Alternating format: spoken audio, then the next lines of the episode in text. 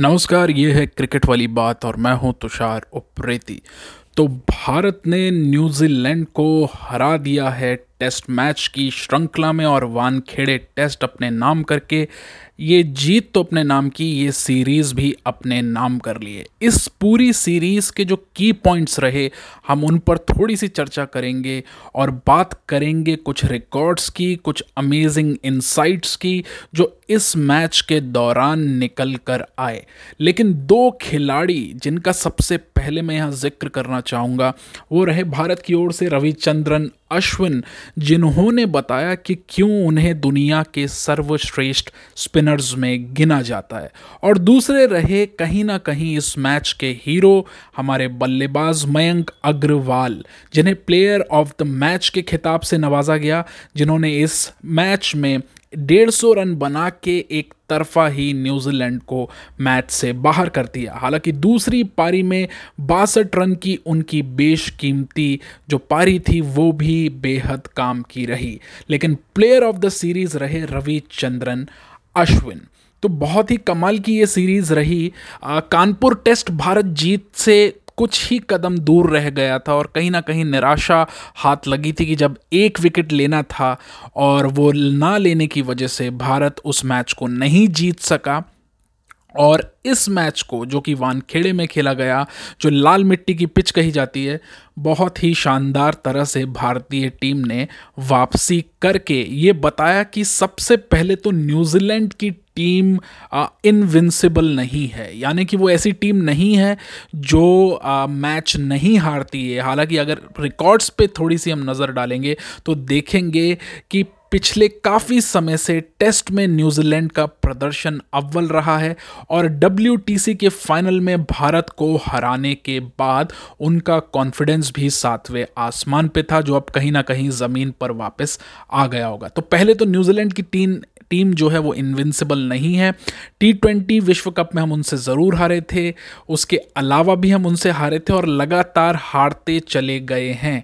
लेकिन यहाँ पे भारत ने बता दिया कि अपनी सरजमीन पर भारतीय टीम जो है वो टेस्ट की नंबर वन टीम है और कप्तान कोहली नंबर वन कप्तानों में से एक है। तो ये बहुत ही कमाल की सीरीज़ रही। आ, स्कोर कार्ड पे एक छोटी सी नज़र डालते हैं। जल्दी से 325 रन भारत ने बनाए थे पहली पारी में और उसके जवाब में बेहद कमज़ोर कमतर प्रदर्शन न्यूजीलैंड की टीम ने किया और बासठ रन पर पूरी साइड ढेर हो गई। दूसरी पारी में जल्दी भारत की बल्लेबाजी आ गई और दो सौ छिहत्तर रन भारत ने बनाए और उसके जवाब में महज 100 167 रन भारत सिर्फ़ न्यूजीलैंड को जैसे कहते हैं कि बहुत ही मुश्किल से न्यूजीलैंड के बल्लेबाज उसको बना पाए। तो मैच पूरी तरह से एक तरफा रहा। अब नज़र डालते हैं कि क्या क्या रिकॉर्ड बने इस पूरी सीरीज़ में और ख़ास तौर से इस मैच में। सबसे पहले तो तीन सौ बहत्तर रनों से भारत ये मैच जीता है, जो भारत की अब तक की टेस्ट क्रिकेट की सबसे बड़ी जीत है। इससे पहले का जो रिकॉर्ड था वो तीन सौ सैंतीस रनों का था, जो उसने दक्षिण अफ्रीका के खिलाफ 2015 में दिल्ली में बनाया था। तो तीन सौ बहत्तर रनों से विश्व चैंपियन न्यूजीलैंड को जो टेस्ट श्रृंखला के विश्व चैंपियन थे और हमें ही उन्होंने हराया था, बहुत बड़ी ये मात भारत ने दी है। भारत अपनी सरजमीन पर लगातार चौदहवीं टेस्ट श्रृंखला जीत चुका है, यानी कि अनडिफीडेड है टीम इंडिया, और उसको उसकी सरजमीन पर हराना किसी भी टीम के लिए इस समय तो नामुमकिन सा नज़र आ रहा है। एक तरफ़ तूती बोलती थी बहुत सालों पहले नाइन्टीज़ के दौर में या अर्ली टू में ऑस्ट्रेलिया की, जिन्होंने लगातार दस श्रृंखला जीती थी, लेकिन भारत उस रिकॉर्ड से आगे निकल गया है। वहीं एक छोटा सा रिकॉर्ड जो आया, वो कप्तान कोहली के हक में भी गया। हालाँकि बल्ले से उनका प्रदर्शन कुछ खास नहीं रहा। वो पहला कानपुर टेस्ट नहीं खेले थे और दूसरे टेस्ट में वापस आए थे। अजिन के रहाने बाहर गए थे इस टीम से। और कप्तान कोहली की कप्तानी में ये उनचालीसवां मुकाबला भारत ने जीता है। यानी कि टेस्ट क्रिकेट के भारत के सबसे सफल कप्तानों में विराट कोहली का नाम शुमार हो गया है। तो ये इस पूरी जो मैच था, उसमें कहीं ना कहीं नए नए रिकॉर्ड्स बनते चले गए। इस मैच में एक और रिकॉर्ड बना और वो गया रविचंद्रन अश्विन के खाते में, जिनके खाते में आए 300 विकेट, एक तरह से 300 विकेट पूरे हुए रविचंद्रन अश्विन के इस मैच में। ऐसा करने वाले वो भारत के दूसरे और विश्व के छठे गेंदबाज बने। भारत में सिर्फ़ अनिल कुंबले ही हैं, जिन्होंने अपने देश में, अपनी ज़मीन पर, अपनी मिट्टी पर साढ़े तीन सौ विकेट लिए हैं और अश्विन के अब 300 विकेट पूरे हो चुके हैं। और जिस तरह का उनका प्रदर्शन रहा है इस पूरी सीरीज़ में या साल दर साल पूरी उम्मीद है कि वो अनिल कुंबले के इस रिकॉर्ड को ज़रूर तोड़ेंगे। न्यूजीलैंड इस सीरीज़ से क्या लेकर वापस जा सकता है? न्यूजीलैंड के लिए सिर्फ़ एक ही बात इस सीरीज़ में जो हक में गई, वो ये कि न्यूजीलैंड की ओर से एजाज पटेल एक बेहद लीथल स्पिनर बन के उभरे। ऐसा मैं इसलिए कह रहा हूँ क्योंकि उन्होंने एक पारी में दस विकेट लेने का जो कारनामा किया, वो अपने आप में वर्ल्ड रिकॉर्ड है। इससे पहले ये कारनामा उन्नीस सौ छप्पन में इंग्लैंड के जिम लेकर ने किया था और सामने टीम थी ऑस्ट्रेलिया। मैनचेस्टर का वो मैदान था, उस सीरीज़ में लेकर ने 19 विकेट लिए थे। और एजाज पटेल के हिस्से में इस मैच के बाद आए चौदह विकेट, यानी कि बहुत ही एक तरफा प्रदर्शन। अगर कोई गेंदबाज हावी हो सका भारतीय बल्लेबाजों के ऊपर तो वो थे एजाज पटेल। दूसरी बार ये, आप जानते हैं कि ये कारनामा पाकिस्तान के खिलाफ हुआ था, और गेंदबाज थे अनिल कुंबले। 1999 में दिल्ली में ये कारनामा उन्होंने किया था, जब एक पारी में 10 के 10 विकेट उन्होंने लिए थे। अंतिम बल्लेबाज जिसको उन्होंने आउट किया था वो थे वसीम अकरम। तो कुल मिला के बहुत से ऐसे रोचक रिकॉर्ड इस सीरीज़ में बने। आ, ये भी बता दूँ आ, इस रिकॉर्ड के मद्देनज़र की जिम लेकर ने इक्यावन दशमलव दो ओवर्स किए थे जिसमें तेईस मेडन थे तिरपन रन थे और दस विकेट हासिल उन्होंने किए थे। अनिल कुंबले साहब ने बहुत जल्दी ये कारनामा कर दिया था।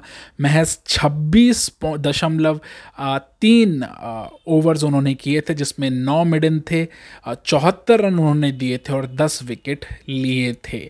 एजाज पटेल ने सैंतालीस दशमलव पाँच ओवर किए इस मैच में।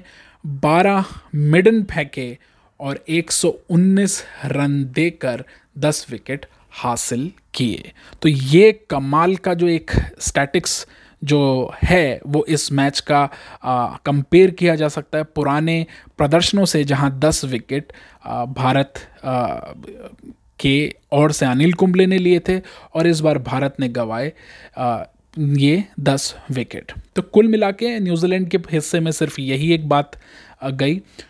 तो भारत ने मुंबई में खेले, वानखेड़े स्टेडियम में खेले। इस दूसरे टेस्ट में न्यूजीलैंड को ना केवल तीन सौ बहत्तर रनों से पटका है, बल्कि चौथे दिन में ही इस जीत को दर्ज कर लिया है। न्यूजीलैंड की टीम के सामने लक्ष्य था 540 रनों का, और बेहद मुश्किल लक्ष्य वो था। और दूसरी पारी में महज जो टीम है, वो 160 रन 67 रनों पे ही सिमट गई। यानी कि भारतीय टीम को पहली पारी में 325 रन जो पहली पारी में बनाए थे, जिसके दबाव में न्यूजीलैंड की पूरी जो टीम थी, वो बासठ रन ही बना सकी थी। तो भारत ने दूसरी पारी सात विकेट पर दो सौ छिहत्तर रन पर समाप्ति की घोषणा कर दी थी। और दोनों टीमों के बीच इससे पहले जैसा कि ज़िक्र कर चुके हैं कि कानपुर का जो मैच था, वो जो टेस्ट मैच था, वो ड्रॉ साबित हुआ था और कहीं ना कहीं जीत का दबाव दोनों ही टीमों पे बराबर था क्योंकि जो भी टीम इस मैच को जीतती, वो कहीं ना कहीं ये सीरीज़ जीतती और साबित करती कि वो दुनिया की सर्वश्रेष्ठ टीमों में से एक है। तो भारत ने न्यूजीलैंड के सामने 540 रनों का लक्ष्य रखा, लेकिन तीसरे दिन उसके पाँच विकेट चटका कर दूसरे और अंतिम टेस्ट क्रिकेट मैच में रविवार को यहाँ बड़ी जीत की तरफ़ अपने कदम बढ़ा दिए थे। तो दिल का खेल, दिन का खेल जब शुरू हुआ तो ठीक तिरतालीस मिनट बाद भारत ने 540 रन के मुश्किल रक्ष का पीछा कर रही न्यूजीलैंड की टीम को छप्पन दशमलव तीन ओवरों में आउट कर दिया। रविचंद्रन अश्विन चौंतीस रन देकर चार चार विकेट उन्होंने चटकाए, जो कि बहुत ही कमाल की गेंदबाजी थी और जिस तरह उनकी गेंदें घूम रही थी, इसने एक बार फिर साबित किया कि विदेशी बल्लेबाज जो हैं, उनको बिल्कुल भी स्पिन समझ में नहीं आती है और वो खेलने में पूरी तरह से नाकाम रहते हैं। कुछ छोटे और कुछ हाइलाइट्स रहे इस मैच के, उन पे भी एक बार अगर नज़र डाल लें तो वो कुछ इस तरह से थे कि ना केवल इस पूरी श्रृंखला में रविचंद्रन अश्विन का प्रदर्शन निकल के काफ़ी सामने आया, उभर के सामने आया, बल्कि इसके अलावा जिस खिलाड़ी ने सबको प्रभावित किया, वो रहे श्रेयस अय्यर। और कहीं ना कहीं टीम में जो कॉन्फिडेंस लेवल जो है बल्लेबाजों का वो अय्यर की बल्लेबाजी देखने के बाद, या अय्यर ने अपनी जगह पूरी तरह से पक्की टेस्ट क्रिकेट में ज़रूर कर ली है। तो भारत को इसके बाद खेलना है न्यू दक्षिण अफ्रीका के साथ। भारतीय टीम की जल्दी घोषणा होने वाली है और उससे जुड़े हुए जो अपडेट्स हैं, वो लेकर सामने हम ज़रूर आएँगे। तो फ़िलहाल तो ऐसा लग रहा है कि राहुल द्रविड की जो कोचिंग है, वो भारतीय टीम को काफ़ी रास आ रही है और उम्मीद यही की जाती है कि भारतीय टीम आगे भी ऐसे जीतती रहेगी। तो ये है क्रिकेट वाली बात। मैं हूँ तुषार उप्रेती और आगे भी रोचक जानकारियाँ लेके हाजिर होते रहेंगे। धन्यवाद।